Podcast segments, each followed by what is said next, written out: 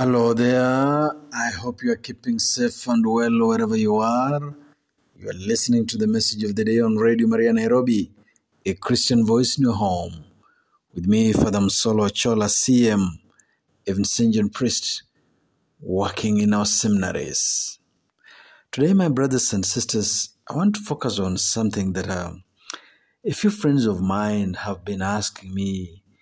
eh, ask me, Father, what can I do? Because it seems my life is just pain and pain and pain. What benefit do these sufferings that I go through give me? Because in my uh, consolation of them, in my words towards them, I've been trying, so to speak, to help them see the value of suffering. And so I thought maybe I can bring to all of us today, you know, message of the day. Is there any benefit or blessing in suffering? Is there any value when we are in the valley? When we are down there, when things are not looking bright for us? What's the value there? What's the value of the valley experience, as we say? When you are down there trying to make it, trying to crawl out of the valley, so to speak, what's the value there? Because let's face it, many of us would not want to be in the valley. Most of us, I think, or all of us would like to be on the mountain top. But to be on the mountain top, many times, we have to go through the valley. Have to go through some struggle, some suffering, some experiences that seem uh, discouraging, seem painful, so to speak. So, what's the value of the valley experience? Is there a value in suffering? Are sufferings, can sufferings be sources of blessings? That's what we reflect on today.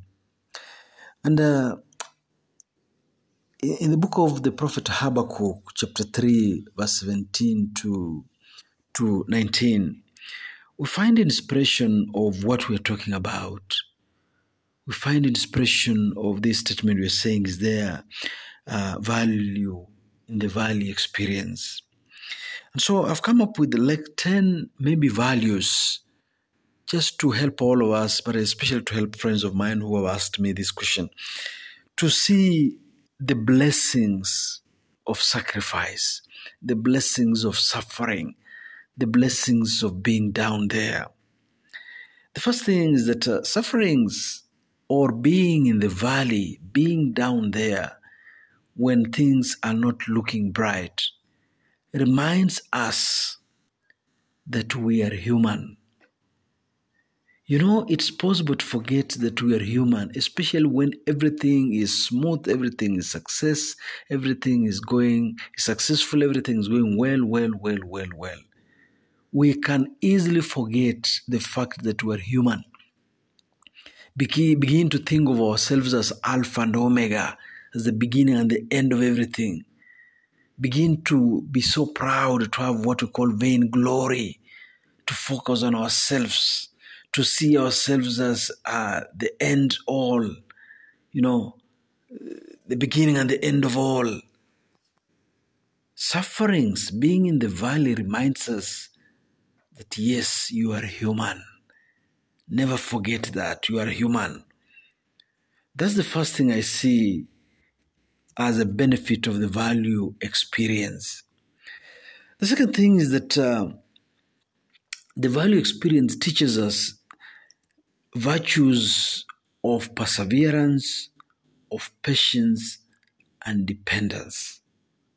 The value, the value experience when we are down there, when we are suffering, when things are not looking bright for us, we learn that. We learn these three most important virtues perseverance, staying in there, staying the course, patience, patience, patience. We always say God's time is the best. Patience, but also dependence. Dependence. Dependence. dependence. That we have to depend on other people. We have to depend on God now. We have to depend on somebody else to feed us, like Elijah in, the wilderness. We have to depend even on, on, on, on birds to feed us. Dependence. Because sometimes we become so independent that, oh, I don't need other people. I don't need other people. I don't need other people. Value, the value experience teaches us those three virtues perseverance, patience, patience, and dependence. The third thing, the value experience, the, the value experience makes us share in the life of Christ. Though he was in the form of God, Jesus did not cling to that, to that. We read from the letter of St. Paul to Philippians, chapter 2, verse 6 to 11. So when we are down there, when we're suffering, when we're struggling, it's a moment, an opportunity to share in the life of Christ, who, though he was God, he let go of that, took on the form of a man, and even suffered more and died as a slave. So through our sufferings, we partake or participate in the life of Christ. Number four, the value experience is a moment for us to participate in the life of the suffering majority. You see, majority of the people in the world suffer. Majority of the people in our country suffer. Majority of the people in our country do not have even the basic needs. Many people go to bed hungry. Many people have no decent houses. Many people have no running water. Many people have, do not have the basics of life. So our value experience is um, an opportunity also to share in the life of the suffering majority. Maybe you have never lived in a slum, but those moments when you are suffering, it's your participation in the life of the slum dwellers who do not have anything. Those moments when you sleep hungry is an opportunity to share in the life of those who sleep hungry almost daily. There's so many people who have nothing. I was talking to a friend of mine from the north. They've not had rainfall for so long. The animals have died. They have no crops. There's nothing there. So suffering is part and parcel of them. So when we are in the valley, having that what we call the valley experience, having our own sufferings, the, one of the benefits or the blessings is is our opportunity to share, to share in the sufferings of the majority, to be in solidarity with the poor, our brothers and sisters who suffer daily. The fifth one is that uh, valley experience, our valley experience helps us prepare for death, our own death. When we are down there and suffering and struggling, when things are not looking bright for us, is our preparation for death. There is a virtue called mortification. It's a beautiful virtue. Mortification. From the word mortis. From this word mortis also comes the word mortuary. Mortis means to die. Then from it comes the word mortuary, a place where dead bodies are kept. So mortification is dying to oneself. I'm able, for example, to buy a car every year. I'm just using that as an example. I'm not able, but I'm just saying that as an example. Supposing I was able to buy a new car every year, I die to that. I do not do it. I mortify myself. I'm able to have five meals a day. I decide not to have five meals a day so that somebody else can have two meals. I have only three meals. I mortify myself. Maybe you drink a lot. You drink a lot of alcohol. You are able to have 10 bottles a day. You die to that so that your children can go to school.